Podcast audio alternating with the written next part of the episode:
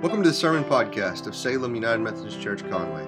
You can find us on the web at salemumcconway.org. Our New Testament reading for the day will be from the second, second chapter of Acts, uh, verses 1 through 21.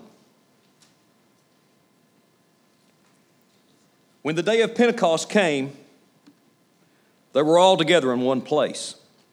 And suddenly, a sound like the blowing of a violent wind came from heaven and filled the whole house while they, where they were sitting. They saw what seemed to be tongues of fire that separated and came to rest on each of them.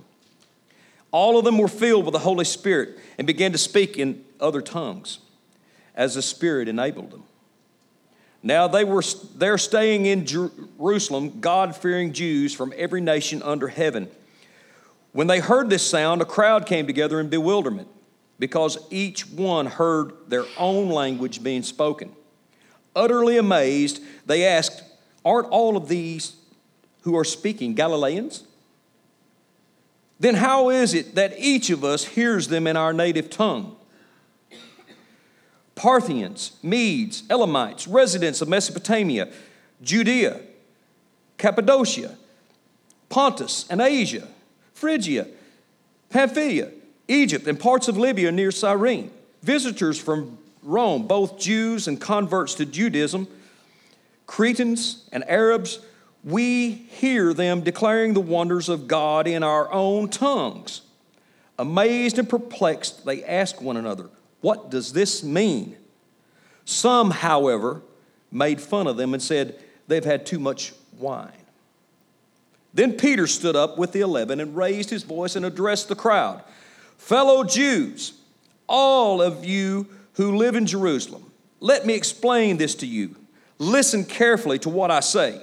These people are not drunk, as you suppose. It's only nine in the morning. No, this is what was spoken by the prophet Joel. In the days, in the last days, God says, I will pour out my spirit on all people.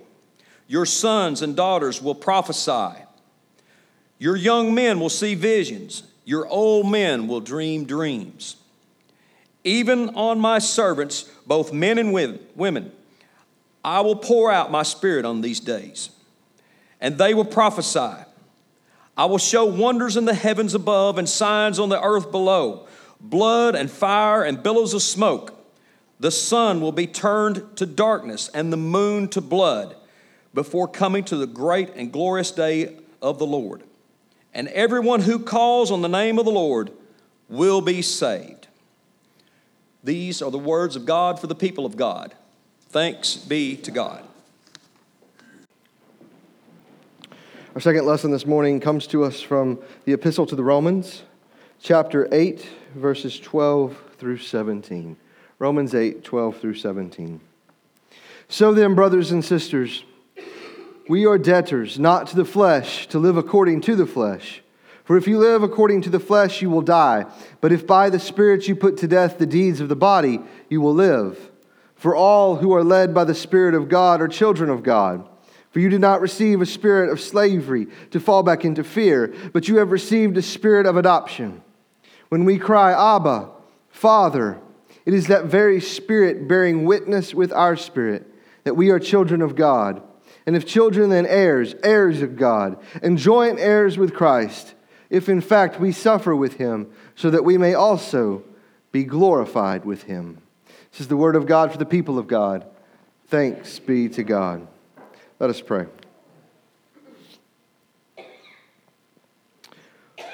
Holy Spirit, come and fall afresh on us.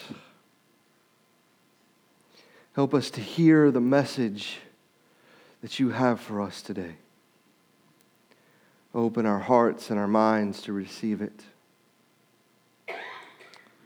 Father God, we give you thanks for your Spirit, for sending it to live among us, to help us along our way of discipleship. Lord, I ask now that you would use me as your instrument of grace and truth. that you would speak through me and in spite of me. In your name we pray. Amen.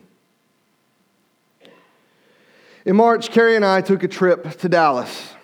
And like most people, when you go someplace that you've not been in a long time or that you're not familiar with, nowadays anyway, you pull out your phone and you go to that map app, right? And you make sure your GPS is on and you type in where you're going. Or if you've got GPS on your car in the dash or somewhere, you, you punch in where you want to go. Or my boys love it. My parents' car has OnStar, and they're like, Nana, Pops, use OnStar because they like, anyway. So we punch it in, right? And we, we ask it, where are we going? And we wait for the calm voice of the woman on the other side to come and tell us where to go. Take a right and go five miles this way, and then you'll take a left. You know, you know what I'm saying? And then when you, you miss it, recalculating, right? But what's really great about it is when you get there, it tells you you've arrived at your destination. And so you're looking, well, where's my destination to make sure you turn the correct way, right? So on our last day of our trip, Carrie and I decided we wanted to go to the Irving Mall. There was a store there that she just had to go to before we left town. And so I said, yes, dear, being the great husband that I am. And we went. And we took out from the hotel on our way home, and I punched in the Irving Mall into my phone, which had been great throughout the whole trip. No issues, so I trusted it. And we start going, and everything is going great until it takes us into this residential area. And I get this sinking feeling in my gut this is not right. You ever had that? But I trusted my phone. We trust our apps. We just listen and we do as we're told by the voice in the little box sitting next to us, right? And so I followed it. And then it gives me those, those magic words You've arrived at your destination. But you know where we were? We were in a cul de sac at the end of a residential street that had a fence right up next to the uh, end of the road there. And we could see the Irving Mall right over there.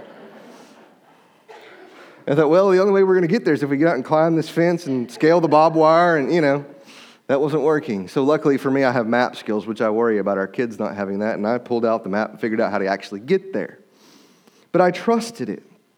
You know, there's stories all over the internet about mess ups, mess ups with our GPS systems like this, where they've taken you to places that you really weren't supposed to go to, but it's because we put our trust in them. We put our trust in a lot of things, don't we? Especially when we need to get from point A to point B. We put our trust in people to lead us in certain directions. We put our trust in our phones and our GPS devices, our map apps. Trust that may or may not be deserved. And it doesn't always work. We're led in a wrong direction, or the best route is not always the route given. You know, this happens in life as well. We look to the wrong things to lead us. At times it is intentional, and at other times it's unintentional. But we're all led astray from seeking righteousness, righteousness, from being led by God who wants only the best for us. This is natural, after all, because of our human condition and the sinful nature that we all possess. However, Paul reminds us in our text today that we are all heirs to God and joint heirs with Christ. It is in this lineage where we find the power and strength to overcome our sinful nature, our humanness, our fleshy ways that lead us down the wrong path, like my GPS did. Paul, in his letter to the Romans, is laying out his theology of Christ. At the time in which this letter is written, Paul has not visited the church at Rome. In this first part of the letter, he's trying to convince them of his belief, get them to trust him. In this specific section, Paul lays out that when we claim Christ, we should be led in our lives by the Spirit and not by the flesh.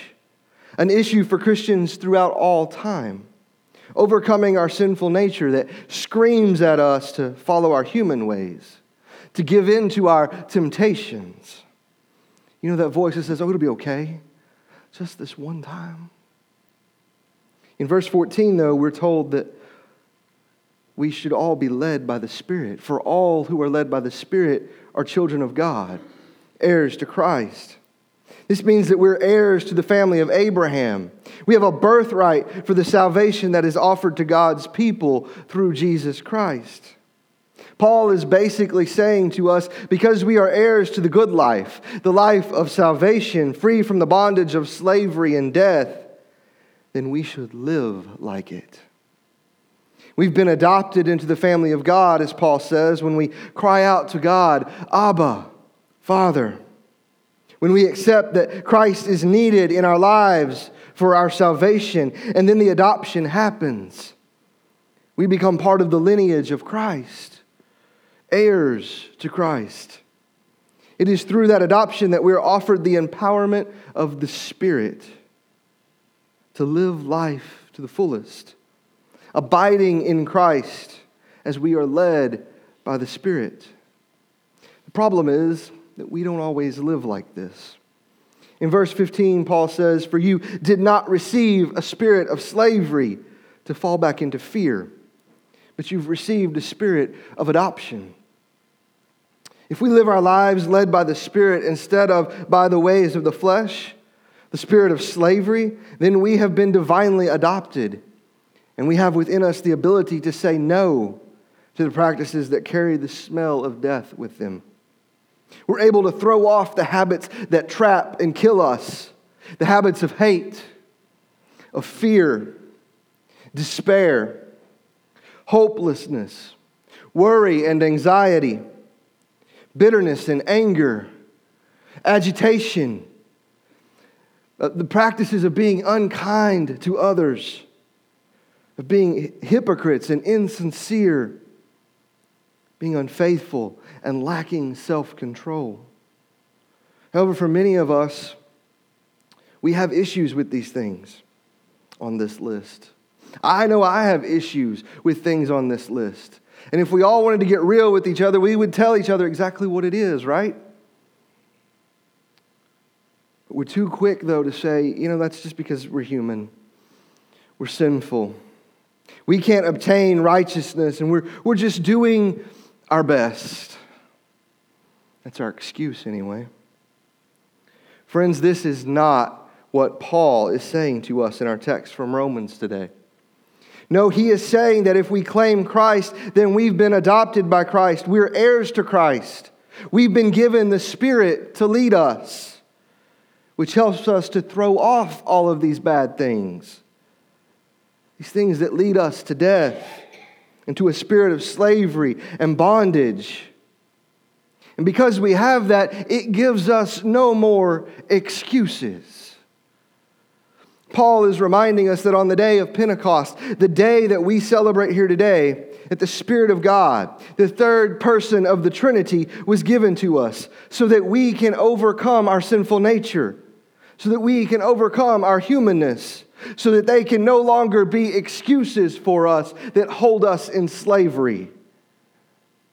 Now, there's many different names that have been given to the Holy Spirit, such as the Paraclete, the Helper, the Counselor, the Comforter, the Convictor, Guide, Teacher, Witness.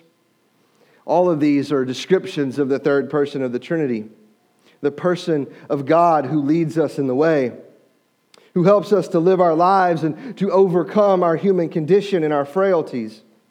But the Spirit, above all, functions, I believe, as a helper. Do you want to be led by and filled with the Spirit and the work of the helper? Bill Bright says this about the Holy Spirit. He says to be filled with the Holy Spirit is to be filled with Christ. The Holy Spirit claimed to glorify Christ. Therefore, if I am filled with the Spirit, I am abiding in Christ. And if I am controlled and empowered by Christ, He will be walking around in my body, living His resurrection life in and through me. Have you ever thought about it that way? What Bill Bright and Paul are telling us is that if we live a life filled with and led by the Spirit, then we will live a life of resurrection. A life that allows us to grow in the faith. A life that allows us to truly claim our lineage as heirs to Christ. A life full of abundance, full of growth. It's a life that is marked by the fruits of the Spirit. You know, you've read about them in Galatians chapter 5 a life marked by love, joy, peace, patience, kindness, goodness, faithfulness, gentleness, and self control. Friends, the list of bad habits that I listed earlier, well, those are the opposites of the fruits of the Spirit. When we live a life led by the Spirit, we live a sanctified life where the Spirit is there to help us, to sanctify us. The Spirit leads us into a relationship of intimacy with God versus a relationship of fear and slavery. The Spirit assures us when we see the fruits of the Spirit in our life that we are assured of our divine adoption. In bearing the fruits of the Spirit, we throw off these habits that come to kill and to destroy us. You know, the Holy Spirit, though, is not the first thing on our minds as Christians, unfortunately. We've forgotten the third person of the Trinity. But there's an entirely different sermon about that, one I think I preached last year. So when I ask you, when is the last time that you called upon the Spirit of God? When was the last time you cried out to the Spirit of God to come and fill your life, to lead you, as Bill Bright said in his quote, to fill us up and to lead us so that Christ can abide in us? When is the last time you cried out to the Spirit and asked for that? We can put our trust in a lot of things. We can try to live our lives in a certain way and on our own terms the way that we want to live. And when we do, we can end up falling into those bad habits. Our fleshy ways, they get a hold of us and they do nothing but kill us. They lead us down a wrong road, much like my GPS did. But for those of us who profess Christ and we haven't asked the Spirit to fill us up, we have a lesson to learn. It's one that I had to learn this week as I struggled and wrestled with this text and with this message that God was asking me to preach. You know, we can be a lot like that trip that Carrie and I took to Dallas, going to the Irving Mall where we, we can get close enough just to see it, but we can't quite get there. We know what the Christian life is supposed to look like. We see it in others and we want it. But what we're following what we're putting our trust in to get us there is not the Holy Spirit. So it leads us to a dead end with a fence where we see what we want, but we can't quite reach it. Church, it's time that we surrender our lives to God by crying out to the Holy Spirit to fill us up and to say, We will be led by nothing but the Spirit so that everyone will see within us our love instead of our hate and fear, our joy instead of our despair, our peace instead of our worry and our anxiety, our patience instead of bitterness and agitation, our kindness instead of our unkind actions or inactions, not rejoicing in the good of others. They'll see our goodness instead of our hypocrisy and insincerity. They'll see our faithfulness instead of our unfaithful absence, our gentleness instead of our selfishness. They'll see our self control instead of our impulsive, in the moment way of life. I believe that if we all followed this, our world in general would be better. Now, I know that we're not all Christians on this planet. But there's a lot of us out there. And so, if we did live this way, the world would still be much better than it is today. And those of us who are Christians, those who aren't Christians, excuse me, would see it within us. They would catch it. They would want what we have. And because of this, the church would be much stronger, much better equipped to go out and to reach the world, to transform lives because others would see how our lives have been transformed by being led by the Spirit. This year at Pentecost, Let us not forget the third person of the Trinity. Let us cry out for the Holy Spirit to lead us, to remember that we are adopted heirs to the kingdom of God, heirs to Christ. And let the Spirit of God lead us in all that we do. In the name of the Father, the Son, and the Holy Spirit. Amen. Thank you for listening. We hope you will join us in worship on Sundays at 10 a.m. We're located at 1018 Salem Road in Conway, Arkansas.